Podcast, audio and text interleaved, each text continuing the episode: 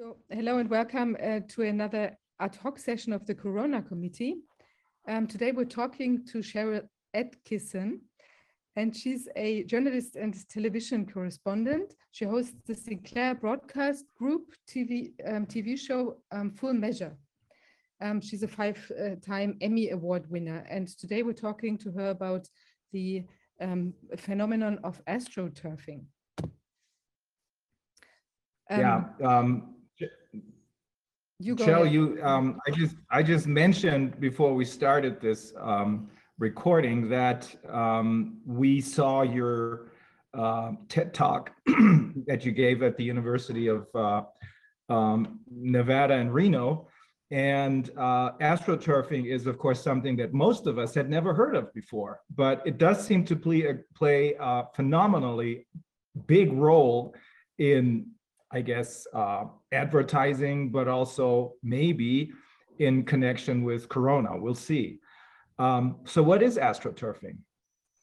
It was initially created and the term coined in the political realm.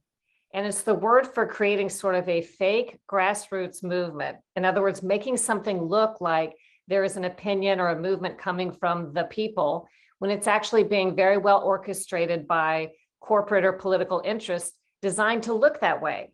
And I took a deep dive into this in my second book, which is a New York Times bestseller. And I, I even learned, although I knew this existed, a lot more by interviewing some of the players in the field. Um, I called the book The Smear because these are smear artists. They work for political and corporate interests at high levels. It's a multi billion dollar global industry. And they figured out how to co opt virtually every mode of communication that we turn to, whether it's the information we get online, whether it's what's joked about on late night comedy talk shows, whether it's nonprofits that you hear from that are raising money or awareness for certain causes. There are these big money interests behind all of these things, but the art of it is to try to make it look as though there are ordinary people pulling strings. And one more thing I'll mention in this introductory part of it is the whole goal is to make you feel like you're an outlier on some topic when you're not. In other words, they, they seek to make you feel as though you're the only one that thinks a certain thing, which actually may be a majority feeling or opinion or conclusion, but they want to make you afraid to talk about it. They want to marginalize you if you do because it's something that hurts the special interests who are funding these campaigns. So is this going on in every segment of, of our life, what we see? I thought that it was like mainly in, say, pharmaceutical things that you have like self-help groups that are basically orchestrated by the pharmaceutical uh, industry uh, itself, you know, uh, is this, but this I understand, but would you think it's also in all kinds of activities like for better education and all that, it's everything is like infiltrated that way? Absolutely. And in fact, one of the smear artists that I interviewed for my second book called The Smear kind of gave me chills when he talked about this because his quote was that virtually everything and every image that crosses your path in daily life was put there for a reason, he said, by somebody who had a paid interest in putting it there.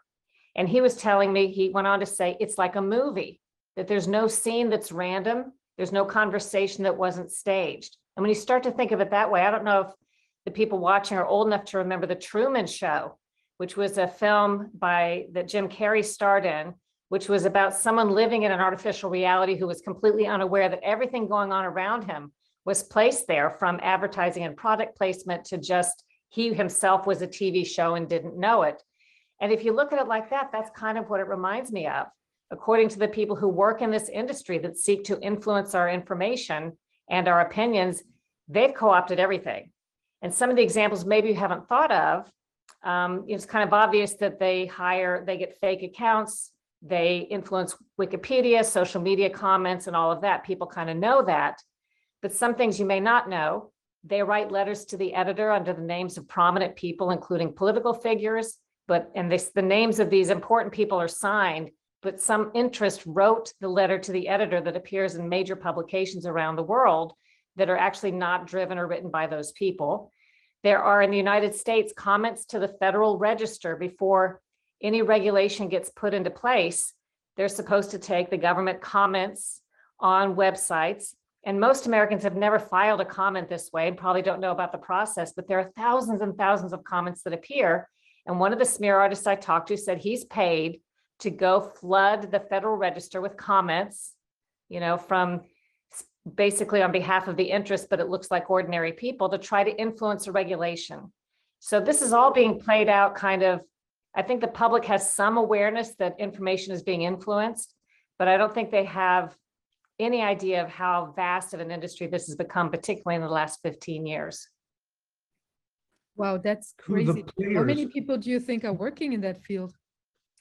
Well, I tried to quantify it for my book, and since they don't count the part of a PR firm or crisis firm or law, global law firm or LLC that engages in this work, although most of them have somebody engaging in this type of work, it's really not possible to quantify, but we know conservatively, if you just take the slices that are identifiable, it is a multi-billion dollar industry that involves thousands and thousands of highly paid businesses and operators.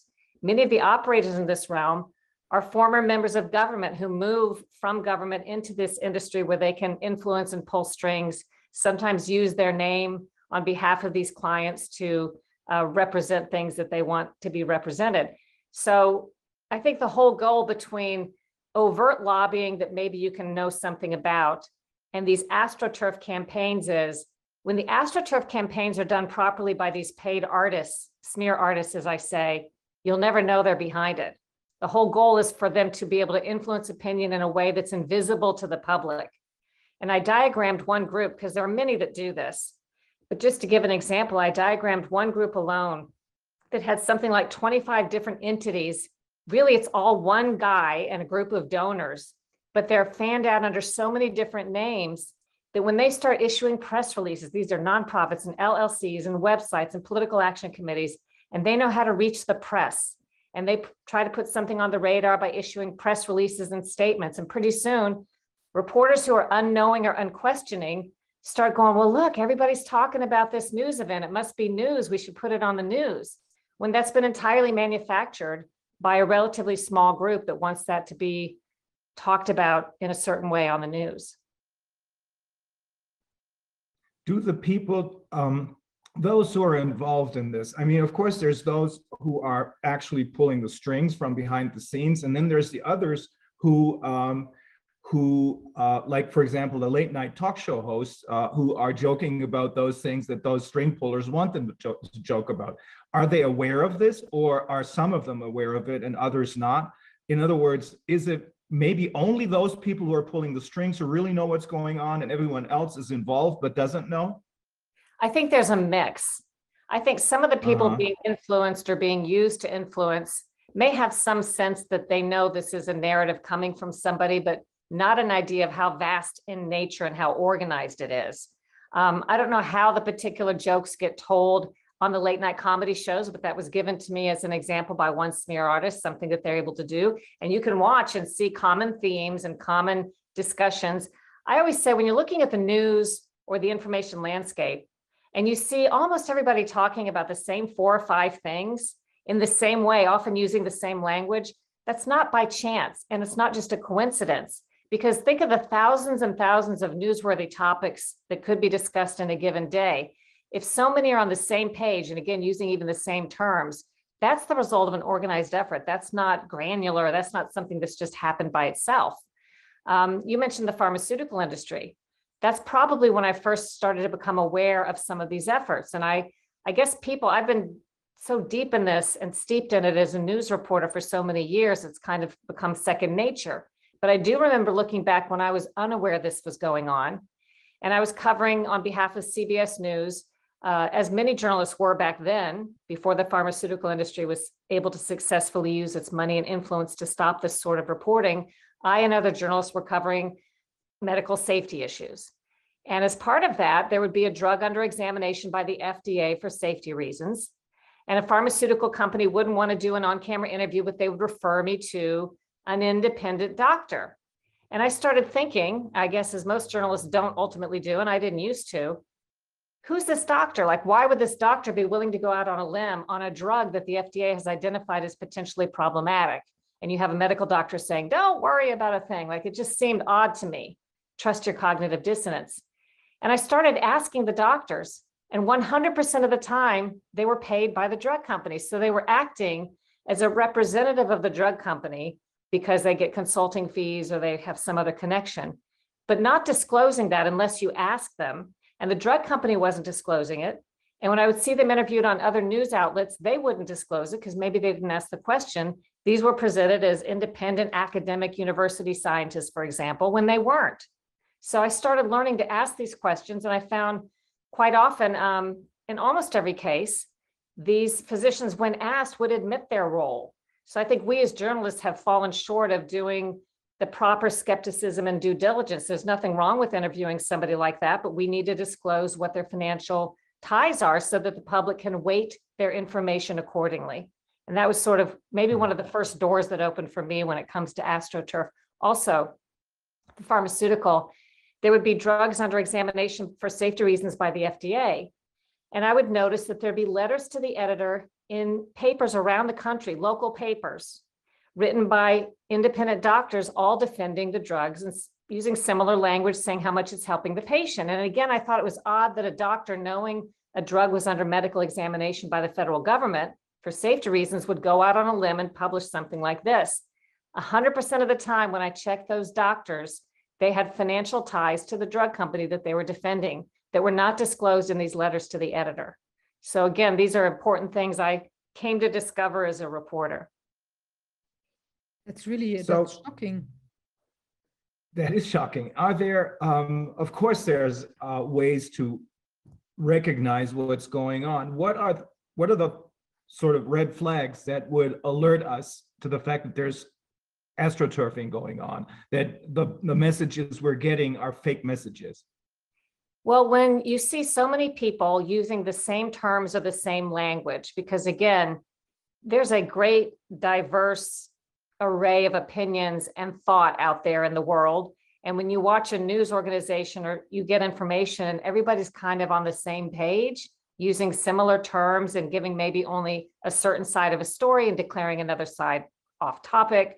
Um, you can bet that there is somebody important and powerful trying to pull strings on that topic. They either wanted that topic placed before you in a certain way, or sometimes more importantly, they're keeping topics from being discussed.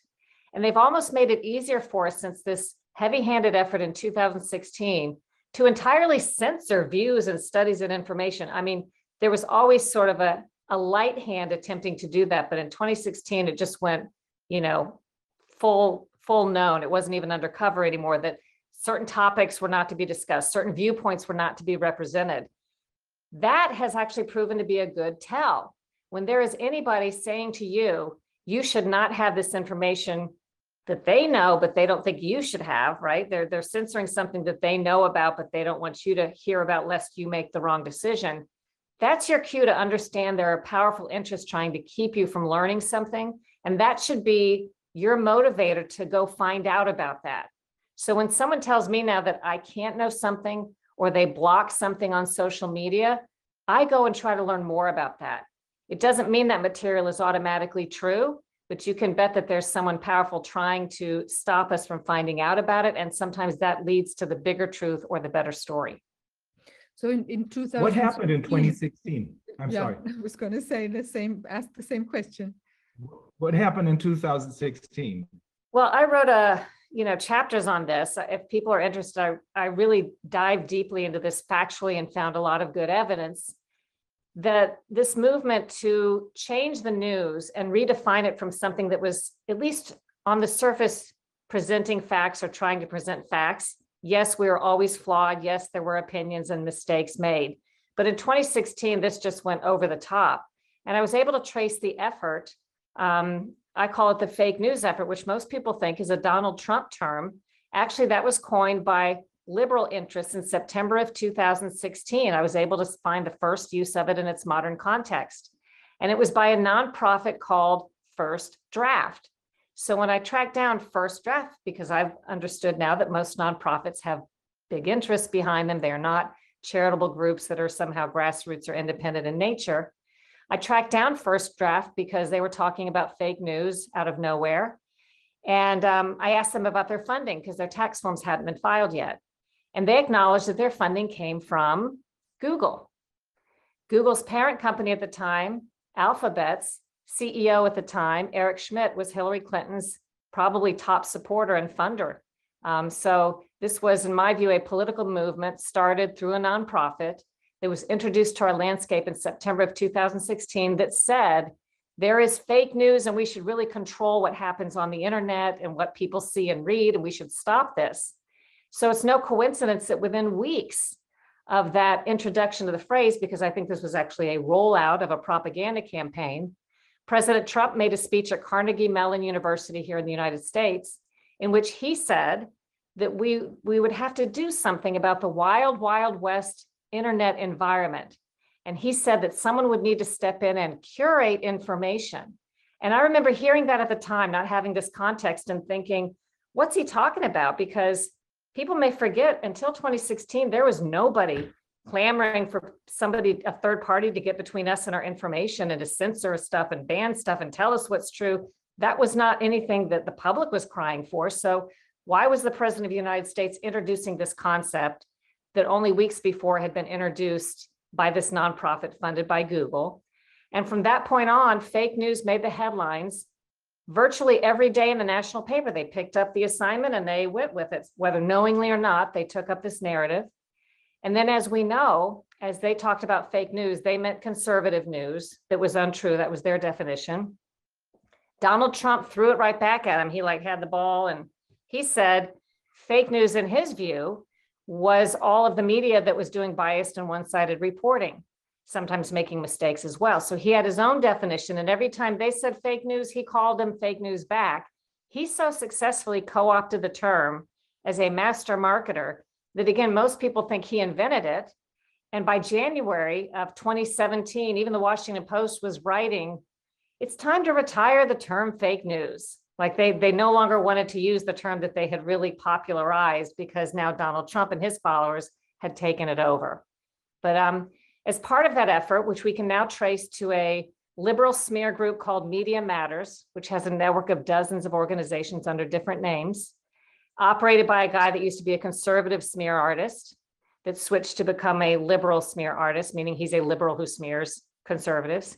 Um, he started this effort to lobby Facebook and social media to tell them you need to start stepping in and monitoring the fake news and do these fact checks and the science fact checks on behalf of the pharmaceutical industry, all these things we've seen. That was all shortly after Donald Trump's election because Donald Trump's opponents saw or believed that the information they'd been able to largely control on the news was still out there on the internet for all to find.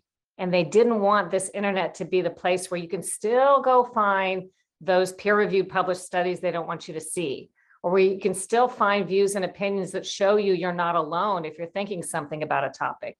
So this was their effort in the 2016 and early 2017 time period, which has been very successful to change the whole way we think of information and how we get it and what we're able to see and find out about online. Well, um, so with regards to the corona crisis, there's also a lot of strange words that popped up, you know, like uh, flattening the curve, uh, social distancing, and all these terms. And the same, even like the English terms used all around the world. Do you have any information where these terms originated? Is that also like a company? We think it must be some from England or from the US. Maybe. Well, yes, you know, I- Well, or I don't know.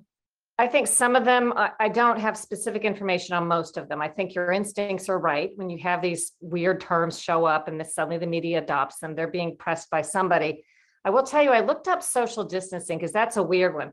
Every time someone says practice social distancing, I say, I'm pretty good at it now. I don't need to practice anymore. Like, why do we use that phrase? You know, why don't we just say stand apart?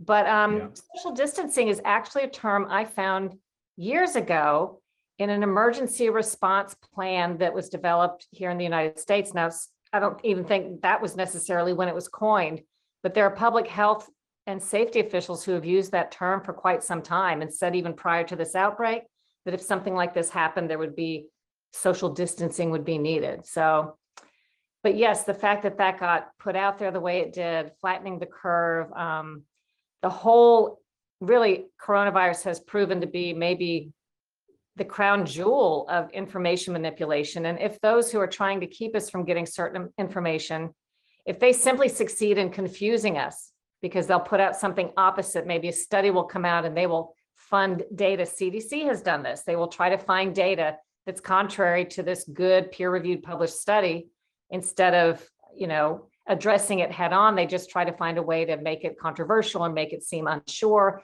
And then they publicize that, mm-hmm. to confuse the public. And even if the public doesn't quite buy the information that the other agency, let's say CDC is putting out, it's confusing. At least it's been put out there and mixed and nobody knows what to think. And these smear artists told me from my book that that's good enough, that they don't have to necessarily change all minds to come around the way they want them to think. If they're able to throw confusion into the mix and keep people from believing wholeheartedly something certain, that's almost just as good. Mhm. Well, in the meantime, um, probably because of Corona, many people have um, have become or have woken up to these to this kind of misinformation. Many people, because of Corona, I mean, I myself, I've been a lawyer for 27 years and I've been suing huge, um, big, important um, uh, international corporations like Deutsche Bank and others. I used to work for Deutsche Bank, and I, for the last 15 years or so, I got the impression that whenever I went to a uh, German um, court of law, the cards were stacked against me, but I couldn't quite put my finger on it.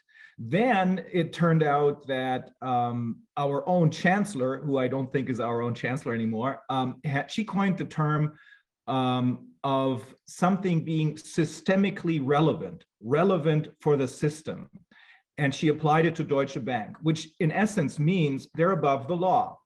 Now, that is strange, of course. It is, uh, it is totally unheard of in a democracy because a democracy needs a functioning rule of law. And all of a sudden, this, according to Merkel, uh, doesn't count anymore.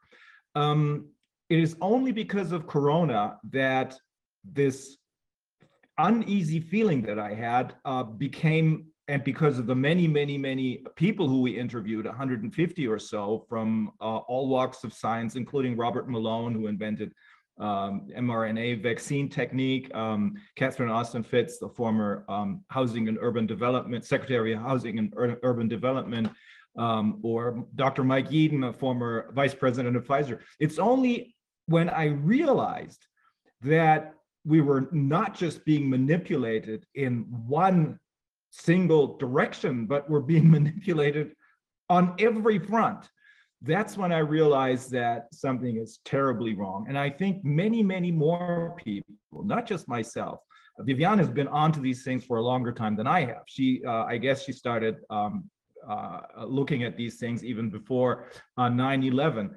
But um, I think many people are now alerted to the fact that there's something absolutely wrong and that we're being manipulated. So if people understand about astroturfing, which seems to be an incredibly powerful tool in this context, I think then uh, the um, that that'll that'll be like pulling away the curtain. All of a sudden, you see what's really going on, and there you have it, the Wizard of Oz. There's just a little dwarf sitting there. Do you think that'll help getting out the truth, making people understand that they're really being manipulated in this very special way? Well, there will always be a segment of society on any issue or any cause that's probably going to go along with what I would say the propaganda or the narrative. That's why it's effective. This has been well studied, whether it's the CIA or corporate entities, they understand how to influence public opinion quite well. But I think you make a good point that those trying to influence public opinion have done a disservice by being so obvious about it that people can actually Yeah. point to it. So people who are not anti-vaccine are being called anti-vaccine. And that makes them think, Mhm. well, I'm not. And they've been saying that for years. And they start broadening out, maybe thinking about other things beyond coronavirus that they didn't question before, that they understand now. Oh, I, I see what's happening. So in a way, it's they're undercutting themselves with a certain segment of the population who uses their critical thinking skills to kind of understand what's going Mhm. on. CDC is constantly complaining as our public health officials that um, the public is not, you know, taking enough vaccines or believing them on this or that. And I've said for a long time, even before coronavirus, when it comes to these issues, they're hurting themselves. It's not the public who's destroying uh, public confidence in public health. It's the public health agencies and officials that have put out disinformation and misinformation. If they would be honest, which they too often fail to be on certain topics, and the public would understand these safety issues, for example, are being addressed, it would bring public confidence to the vaccine system and to public health agency. Instead, when people do a little bit of their own research and reading and see CDC putting out information that's contrary or not addressing it, that's what makes them skeptical. So these agencies, I think, are to blame, themselves are to blame for the lack of confidence that they're blaming the public for as if the public is somehow uned- uneducated. The public is in fact Mhm. getting very educated. But the problem is when they come to believe nothing that you say because they've caught you in some misinformation, they're not even going to believe you when you're telling the truth if you're a public health agency. And that's a problem. I think that's what's happening now. One thing that CDC got caught doing, which I think was big, and in an unmanaged information environment, this would have made global headlines. One of our congressmen recorded CDC top officials and scientists in repeated phone calls as they were falsely claiming in December and January of last year that the Pfizer and Moderna studies showed that the vaccine was effective and helpful for people who'd already had coronavirus. The study showed no such thing. And here was CDC, which had said so on its website. And this congressman who's very smart and an engineer and was getting some information and saw that this disinformation was on the website. He talks to them on the phone and you can hear this circle of misinformation and propaganda as they try to tell him why they've done this and why they shouldn't have to correct it. And he finally presses them as a congressman to change the information. They don't know they're being recorded yet. They acknowledge it's wrong. They acknowledge the study showed no such benefit for people who've already had coronavirus to get vaccinated. And then within two days, they're giving a webinar to physicians around the world making the same claim. These same doctors that were acknowledging on the phone with him two days before that it was false. And they continue to put that out. So this is intentional. They get caught doing that. And then the head of CDC later comes forward and says you can't spread coronavirus if you've been vaccinated, which even I knew at the time wasn't true. And they have to correct that. All of this adds up. And these are the people making decisions on our public health measures, which haven't seemed to work very well in the past year and a half. And, and I'm not faulting, you know, in this experimental changing environment. I know we don't know everything up front, but I did speak to numerous scientists, including some who work for the government on the front end, who have proven absolutely accurate in hindsight about the things they predicted and said, but were ignored and were not what public health officials were saying publicly about the steps we ought to take, about the effectiveness that the vaccines would have, and so on. And I can see that we've really gotten a tunneled view of information. And if you try to go off the narrative, as you know, you, that information is banned on Facebook and it's banned on Twitter, and Google Ads flags me if I publish a peer-reviewed published study that's cited in BBC and other organizations, but I put it on my website and I get a, a tick mark that says there's disinformation or dangerous information for the community out there.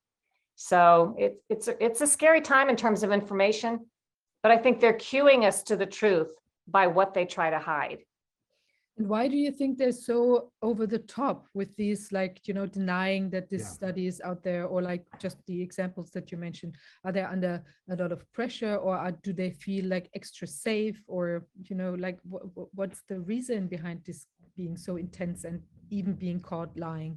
Well, there's a combination. There are true believers in the medical world, believers of things that aren't proven or true because they've been told this. It's been drummed into them in medical schools where the curricula is written written by the pharmaceutical industry, where their textbooks are bought and paid for in some cases by the pharmaceutical industry. Um, but from a big standpoint, we're talking about federal agencies. And this is again something that I studied quite a bit, have written about, reported on before coronavirus. Our federal agencies and our media and our, our institutions have been so co-opted by the pharmaceutical industry since the Mhm. early 2000 time period that I'm aware of, maybe sooner, but I'm certainly aware in the 2004, 2005 time period, that there is really no line anymore, in my view, and the view of many scientists who work at these agencies, between the people making decisions in the administration of these agencies and the vaccine industry or the pharmaceutical industry. They're so intertwined and their information is so polluted between each other that you really can't get an independent look at things anymore. The government, in essence, acts as defender of the uh, pharmaceutical industry and promoter of all things medical, rather than watching out for the consumer. They consider in their internal emails the pharmaceutical industry companies to be their clients. They refer to them as clients, not the American public. And, um, you know, I think this is a huge conflict that's been pointed out by Congress in the past. But as you know, Congress is so well funded by the pharmaceutical industry, the donations to both parties are copious. The number of lobbyists from the pharmaceutical industry writing laws and influencing policy there is just outrageous. And then you get to the media. The media before the early 2000s in, in America was not allowed to advertise prescription drugs. And then the media, I found out in hindsight, partnered with, like at CBS News, our corporate folks, partnered with the pharmaceutical industry and lobbied on Capitol Hill to make these sorts of controversial ads advertising prescription drugs to the public, allowed almost nowhere else in the world to make that legal in the US. And once that passed, we quit doing our due diligence. I saw a bright line from the stories that I was being encouraged to do and other reporters were doing to all of a sudden, nobody wanted those stories anymore in management. They didn't want those stories to air that were doing a look at pharmaceutical industry dangers. Suddenly that was anti-medicine and anti-vaccine. None of that was true, but these narratives were being built and we quit doing that reporting. And to this day, there's very little of it done because the information is so well managed by these interests that are so intertwined. Well, it seems to me that, it seems to me to be very obvious that this has got to implode. I mean, it's only a matter of time when people really catch on to what's going on. Not just because it's going over the top right now, but also because there's so many, so many of these lies that have been exposed as being lies already that it's going to be impossible to keep those people who have been alerted to this without knowing anything about astroturfing, but who've been alerted to the fact that they're being professionally lied to. Um, it seems to be next to impossible to stop these people from uncovering everything. It's only a matter of time when in Germany, those maybe 20 or 30% of the people who do understand and who are asking more and more questions um, get the attention of the other 40%. We've learned this from a professor of psychology from Belgium, that there's 40% of the people who are sort of sitting on the fence and don't know which side to get off. Um, but they're still approachable. So it's only a matter of time before the 30% who look through this, even without knowing about astroturfing, will get the attention of the other 40%. And that's the end of the story then. Uh, but in the meantime, maybe that that's what explains their aggressiveness. They're going over the top. In the meantime, what damage will be done. Um, but it's obvious to, at least in my view, that this has got to implode. This is this is self-destructive. Well, they are able to use a lot of tools because this is a war that's going on for this information, for people's opinions. You're right. There are, I think, more people that are asking the right questions. But there's still a lot of people being kept in the dark and maybe they don't have the time to do research or don't have the desire for whatever reason. Once you politicize something, then you're guaranteed, and that's a big goal of theirs. Take an issue that's not political, make it political, and Mhm. then you have a whole bunch of people that will just take your side instinctively or be against what you want them to be against because they think they have a political, they feel strongly politically about things.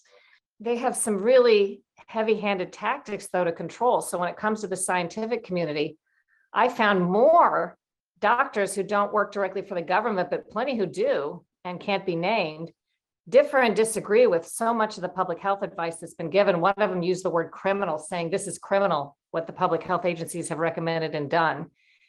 But when they speak like that, they're easily, you know, this, it's so endemic, they're easily cut off because their academic institutions are pressured by people.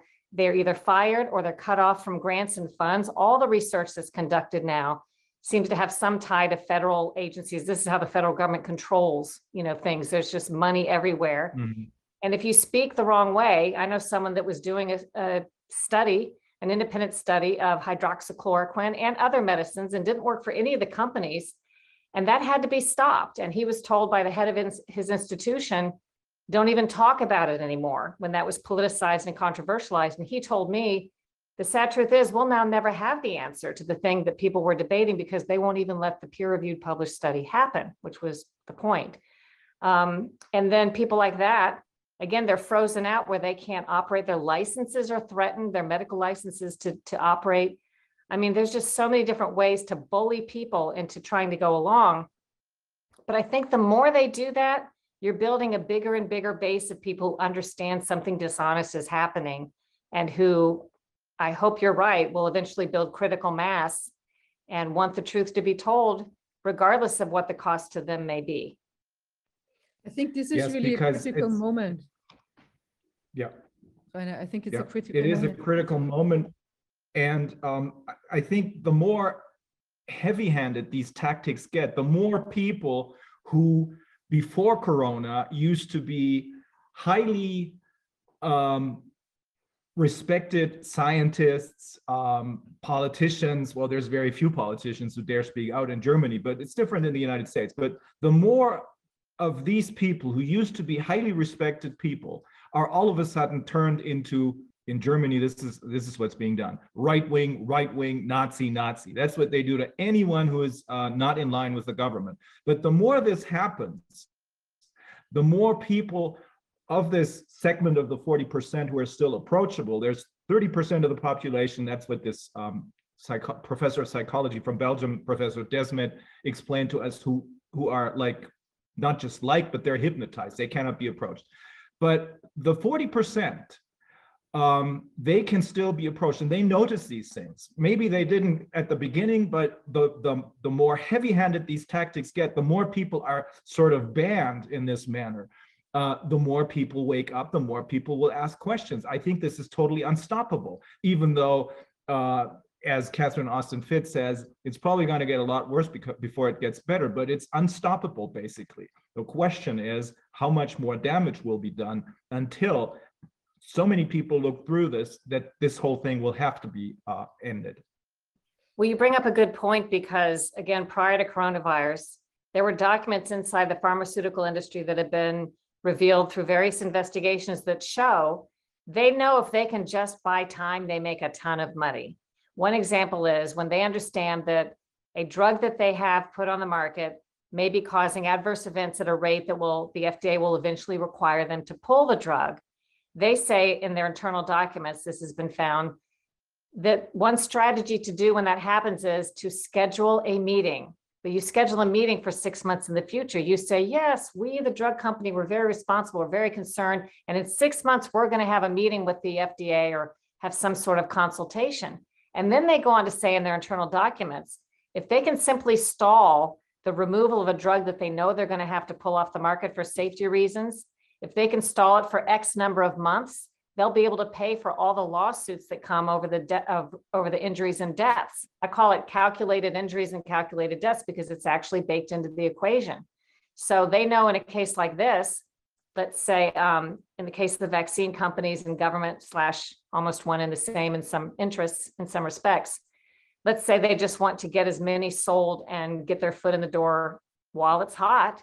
Um, the most they can do that until the public and a certain segment of the public s- starts to question, is it really valid to distribute an emergency vaccine if the emergency is largely over? Or for a disease or disorder that's not hurting many people? I had someone involved in developing one of the vaccines. A scientist tell me on the front end, you can't force people to take a vaccine.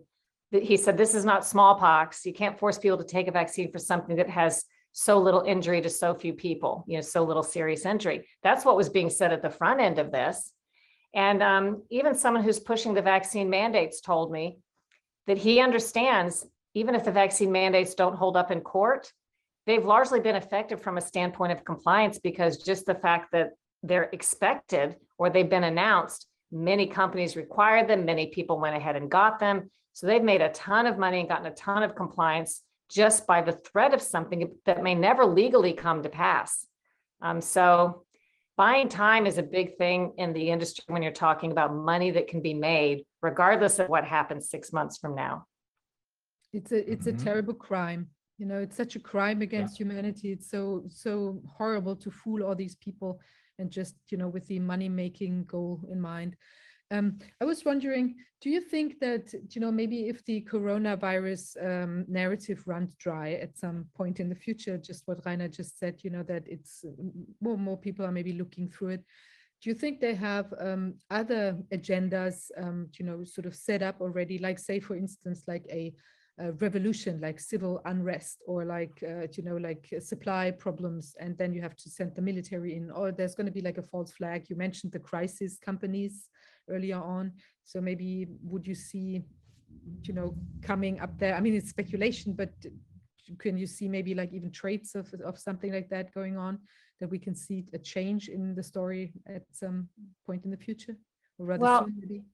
I can't, um, with any precision or, you know, accuracy, say what I think might be coming. But I can tell you that there are people that are already sketching that out, all kinds of possibilities. What happens if, what, what can we do next if this? Um, I think they're worried right now about Donald Trump returning. There's going to be a big, a lot of information manipulated and set up to address that. Uh, the Donald Trump phenomenon and I've often spoke, spoken to this and been mischaracterized by these propagandists as if I support Donald Trump, when I'm simply criticizing the coverage of him or the media inaccuracies that have been reported about him, and the way we've changed our definition of what's acceptable in journalism to cover him in a unique way because we deemed him to be uniquely dangerous, so we don't have to follow our ethics and standards when we report on him, which I think is ridiculous. But I think there's a lot of concern about him coming back. And a point I want to make is, it's not just that so many people, meaning some Democrats and some Republicans, hate Donald Trump and what he tweets.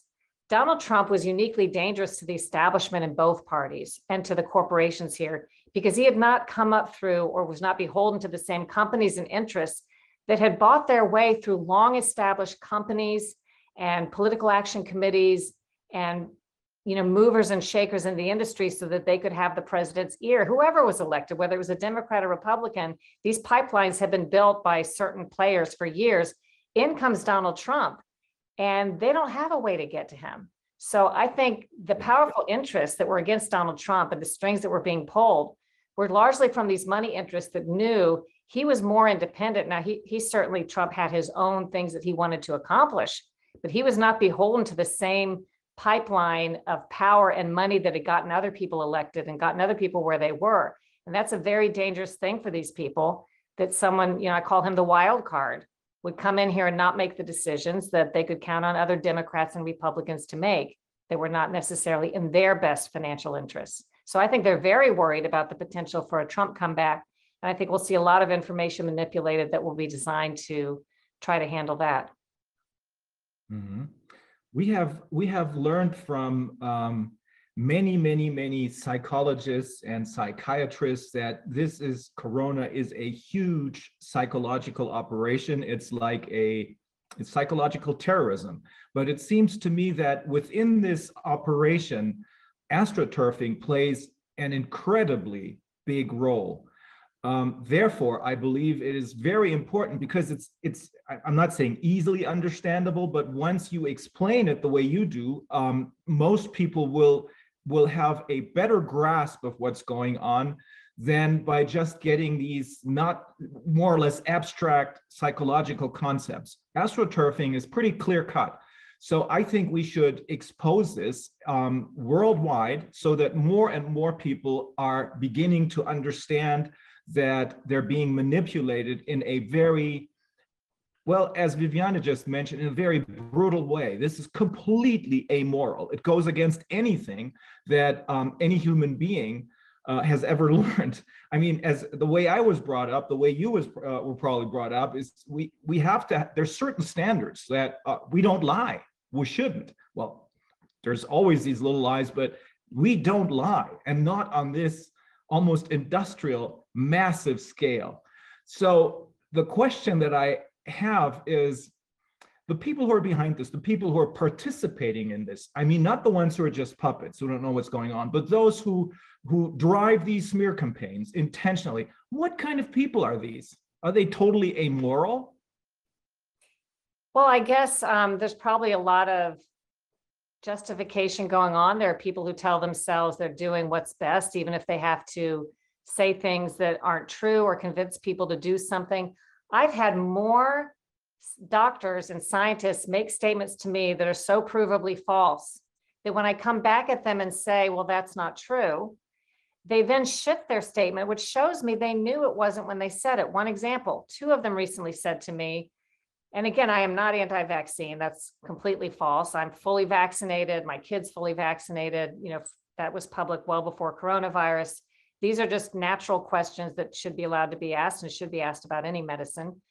But um, I had two doctors say to me, there are no side effects with the COVID vaccine. And I just stunned. There is no medicine that exists on earth that doesn't have side effects. So that was just such a crazy statement for a medical professional to make. And in each case, when I said, well, there are, and I pointed to the peer-reviewed published studies, the data, I mean, there's hundreds of hundreds of them, as well as acknowledgments on the labeling and CDC of some of them.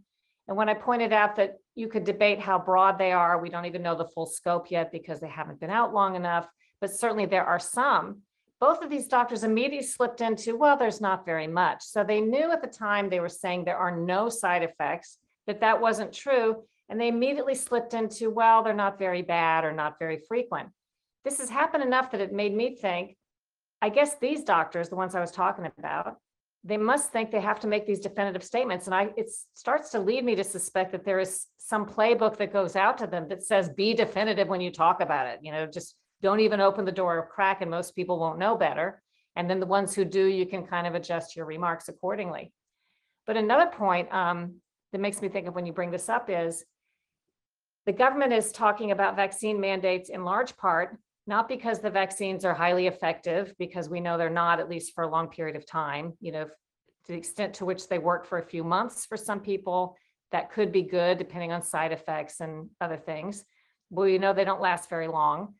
But yet they're still recommending these mandates, which don't make a lot of sense because the natural immunity, according to virtually every study, except some being pushed by CDC, some data, is far superior to the vaccination, but that's not being addressed. So I've been told by public health officials a few times, well, part of the reason to do vaccine mandates in the workplace is because people are scared and they won't come back to work. You know, but we, if we get everybody vaccinated, they'll come back to work. So they're giving sort of an economic justification to something that doesn't make scientific sense.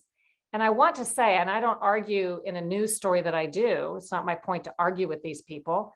Um, I want to hear their views and represent represent different views accordingly. But what I'm thinking is people are afraid because you've made them afraid. And instead of saying the answer to that is getting everybody vaccinated with a vaccine that people can get and still spread it and still get sick, you know, with coronavirus, what about tamping down the fear? What about being honest about the true casualty rate of coronavirus among healthy people? What about a different approach instead of saying, they're basically saying, we've scared everybody to death and the only answer is to give everybody a vaccine that doesn't work very well. Instead of saying, let's be honest and present the data accordingly, which will tamp down the fear because the facts are actually not upsetting for most people, the vast majority of people. And that would tamp down the fear. And people would be comfortable to get back to the workplace if they were widely told by the government, if you've had it before, like most Americans have had COVID either symptomatically or not by now, you're safer than if you've been vaccinated according to studies. So don't be afraid to go back to work. But that message is nowhere to be found. And when common sense like that kicks in, but you see them doing something else, that's when I say, trust your cognitive dissonance. Something's going on. Every time somebody, every time either a vaccine is not working against a new variant, the government will say something like, um, the vaccines are great and you need a booster for the new variant. And I'm thinking, you know, let's say they're highly effective and you need a booster. I'm like, well, if they're highly effective, you wouldn't need a booster, right? Like those two things don't seem to go along. And they'll say if Mhm. someone passes away, sadly, of coronavirus after they've had a shot, instead of the public message being something that explains that, they say, they literally say, this proves how effective the vaccines are and why more people should get them. And I'm at home going, you haven't explained that well to me. Like you, you're saying things that don't make sense. And I guess some people go, okay, but I know a lot of people go, those two things don't go together that you're saying. So, you know, I think, I do think they're undercutting their own message by being so obvious about it. Maybe they're doing us a favor in a way. Um, but Yeah. it's interesting to hear about the percentage that you say, regardless of what happens, will still kind of buy the narrative versus those who are Mhm. convincible to, or at least open to other facts. Um, I have a Well, question, I think, or, or Haida, do you want to, with this directly, or I have a, a different question. I was wondering, you know, because we see um, like the resistance, you know, like the people who are questioning the corona measures and also saying this, uh, you know, our basic law is uh, is destroyed by these measures. Um, how infiltrated with like pseudo grassroots um, activity do you think the resistance is, and what?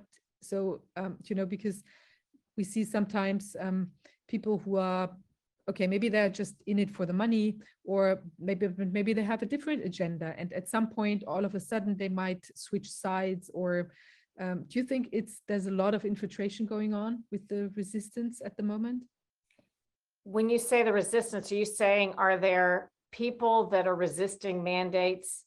But those. no i mean like the proto- protagonists you know like like um who maybe organize demonstrations or like have uh, youtube channels and are now um you know raising doubts and stuff. And then um or like um and then men maybe all of a sudden they get vaccinated or they do something that's kind of makes the whole thing or Oh, yeah, you know incredible in sort of weird Well, that's- looking That's a common strategy and you can bet that was being used off the front end here, just like with the January 6th riots that occurred, the pro-Trump demonstration that turned riotous at our Capitol.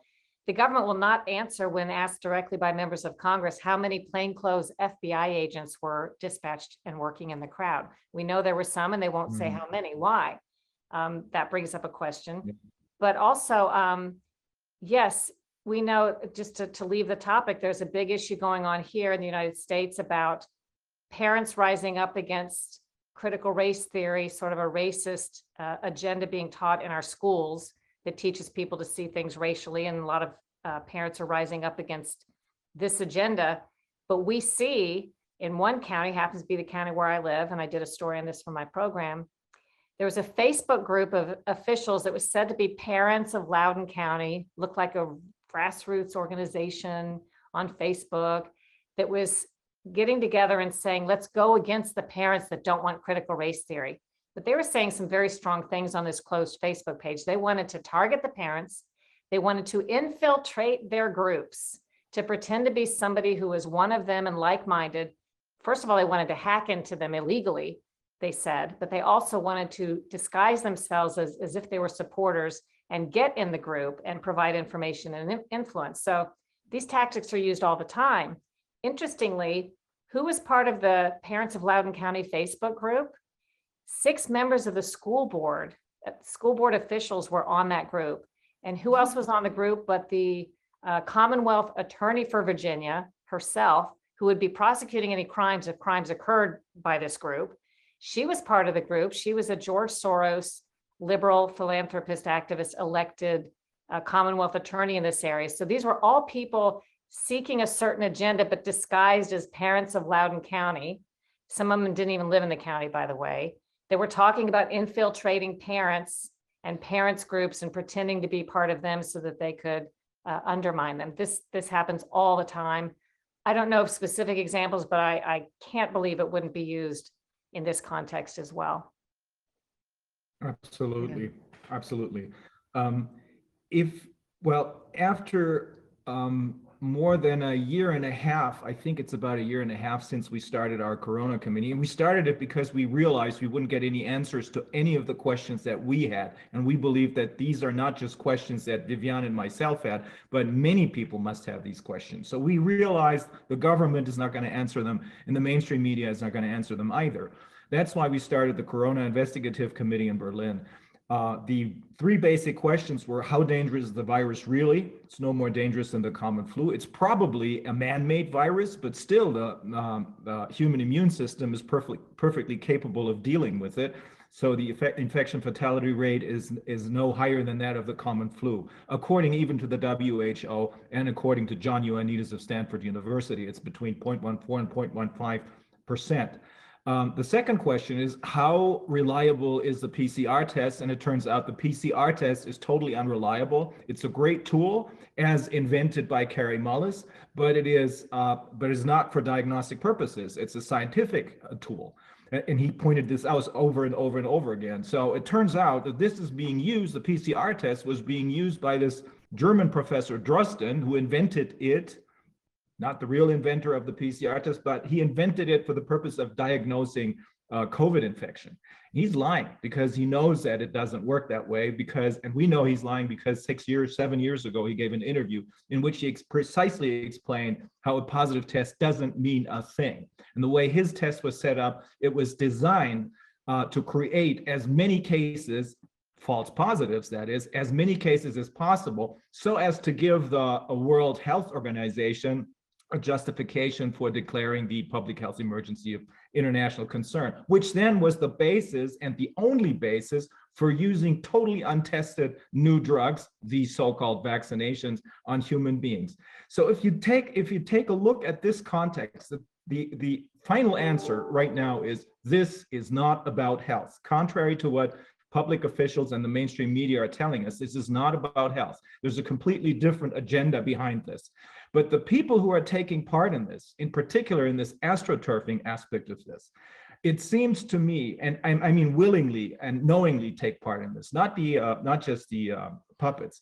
It seems to me that they're completely evil because this is killing people. If you look at VAERS, um, all these side effects that are being reported, and we know this is heavily underreported. Um, they know, they must know, just like we do, they must know what they're doing is killing people. That's why I'm saying they must be completely evil. And this, I do think, is going to have to implode because it's coming out.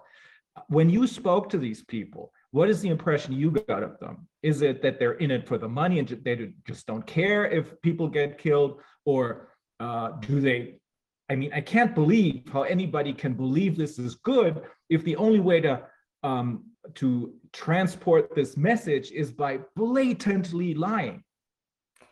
I think public health officials have been so corrupted in some cases by industry that they've been able to convince themselves of something that they think is the greater good, even when it's not the greater good, but that they can say things that are contrary to something that's helpful to somebody health wise if they can justify in the context of a greater good. And one example of that that I heard years ago from insiders in the government was the reason they didn't want to acknowledge, which they have acknowledged um, since then, and, and in secret papers and in some court cases, they didn't want to acknowledge the link between vaccines and autism because if they did that, Mhm. parents would be so scared, they'd stop vaccinating and diseases would come back, you know, communicative diseases across the world. So the rationale is your kid could be hurt.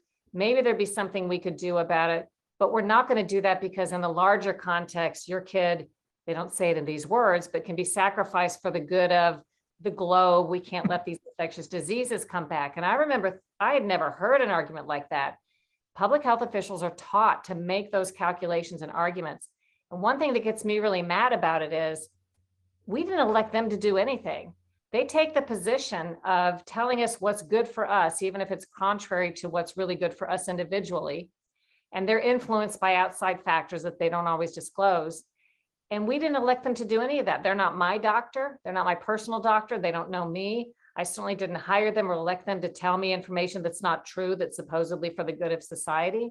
And I really think that's a problem. But I think a lot of them believe or have have justified what they do. And you know, maybe they have lucrative connections, but they've justified it morally by convincing themselves there is a greater good to some of these things they do that they know or say that they know are not true. I go back to in the very beginning of this whole crisis, there was this narrative that we needed more tests, we needed more tests, we needed more tests. I could not figure out why people kept saying that because I didn't understand and the press wasn't asking, what does that do? All it does is, if you want to look at it in one way, it tells us there's people getting herd immunity, natural immunity.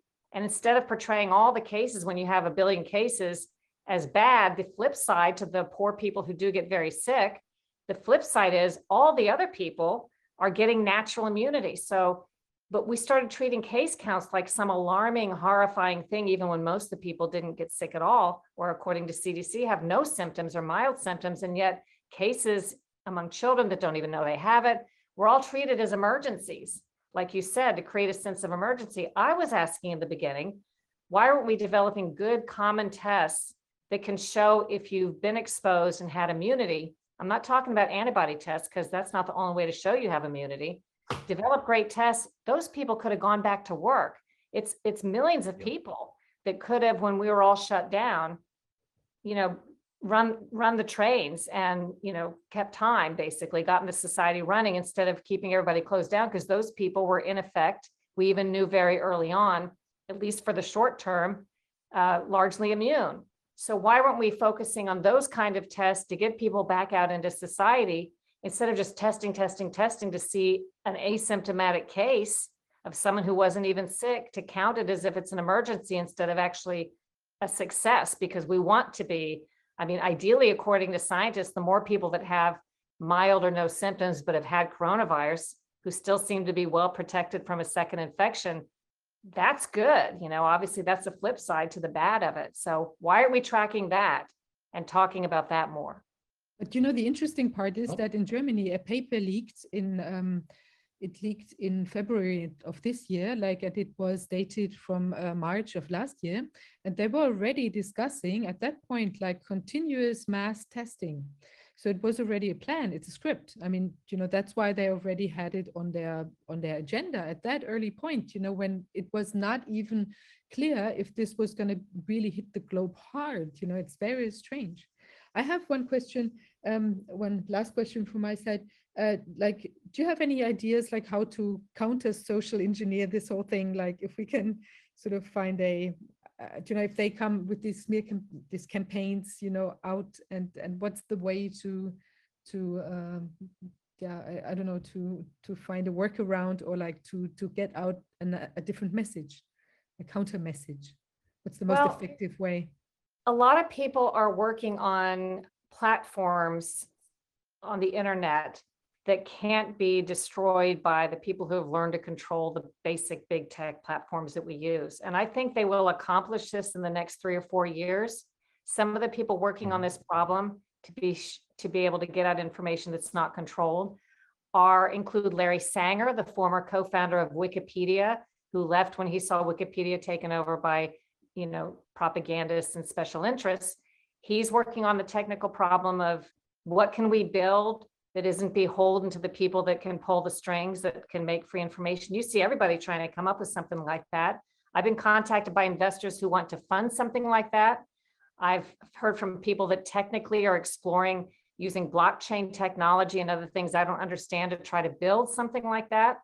So I do think this wake up call with our information being so controlled by a few groups that are then controlled by behind the scenes corporate and political interests. Facebook's not acting on behalf of Facebook. Facebook is acting on behalf of the people pulling strings at Facebook. I do think there will be alternate platforms that are found and set up that information can be found. The question becomes who will seek it? There's there will be a certain population that seeks the other information, but they're already on board. So I guess it's that that group that you talk about that's in between, that's open to uh, acts and, and will use their critical thinking skills, and maybe they will start to seek that kind of information and find it as well. I, I think that's the only way. And to tell people just to keep talking about this, to trust their common sense and cognitive dissonance. When people on TV use key language or on the internet, like everybody knows, or they make a statement and say full stop, period, or they say something about that's anti-science. Those are all keys to tell you it's not a full stop period, or everybody doesn't know when they say everybody knows, or they wouldn't have to say that. They're, these are key words that show you they're trying to keep you from thinking for yourself on certain topics. And we just should keep pointing that out, that use that as a cue to actually seek the information they don't want you to hear about. Um, Sharyl, I, I don't want to keep you, but uh, one final question. Um, It, it's um, um, the, what are the, what are the signals, what are the red flags um, that will tell us that there's astroturfing going on, that they're, that they're, that we're being supplied with false information, that uh, something is going on to keep us from getting to the truth? it's uh, you mentioned in the beginning that it's one of the one of the uh, key signals is that if many different um, sources come up with the same language pointing in the same direction and uh, what are the other uh, i think you just mentioned another one i forget but uh, there's a few things that we should uh, we should look out for in order to understand oops there's something going on here that is not really uh, the truth. When new language or phrases are created that you haven't heard before and suddenly they seem to be widely adopted on the news and online and by politicians that's a cue that you should look into that or not just accept that at face value when everybody's on the same page and using similar phrases, and I'm talking about even news organizations that come from opposite sides of the political spectrum, they may be appearing to give a slightly different take on something, but the fact that they're all talking about that topic shows somebody has put that topic on the table and is trying to manipulate opinion one way or another. So that should lead you to think about that and seek some independent information. When people declare a debate is over, or there's not two sides to a story, or that there's something you shouldn't be able to learn about, that's a really big one because that was never, that may have been thought about years ago on the news, but we never said things like that. News is being redefined like we don't have to tell two sides. There aren't two sides to some stories. There's truth and there's not. These are all new things that have happened in my industry. The cue that someone has gotten in, uh, you know, the camel has poked his nose under the tent. They're able to influence the terms of something. So if someone says the debate is over, that tells me it's not. You wouldn't have to say the debate is over if the debate were really over. Yep. So that makes me again, Mhm. that should make all of us seek out more information when you hear these sorts of things. Anytime someone is trying to come between you and your information, and I mean that which is legal, I don't mean about illegal information, but just pure information that used to be accessible to everybody, that's your cue to um, look beyond what you're being presented at face value. Okay, well, again, I want to thank you so much. This is not just relevant, this is extremely important. I think this is probably one of the core things that we need to think about, that we need to take a closer look at. Um, This is, in my view, uh, after what you've told us now, um, it is probably the most important tool that is being used in this psychological terrorism campaign. Um, and it is good, it is easy to understand, at least the way you explain it to us. So this is, I'm extremely grateful, Sharyl. This was excellent. Well, thank you for Oh, having me. Amazing. Thanks so much. I Really appreciate it. very- Very informative. Cool. Yeah. We'll be in touch, Sharyl. I think there's more, uh, there are going to be more issues, uh, on which we will probably need your advice. But thank you very much for now and have a great day. Thank you. Thank you for having me. You take care.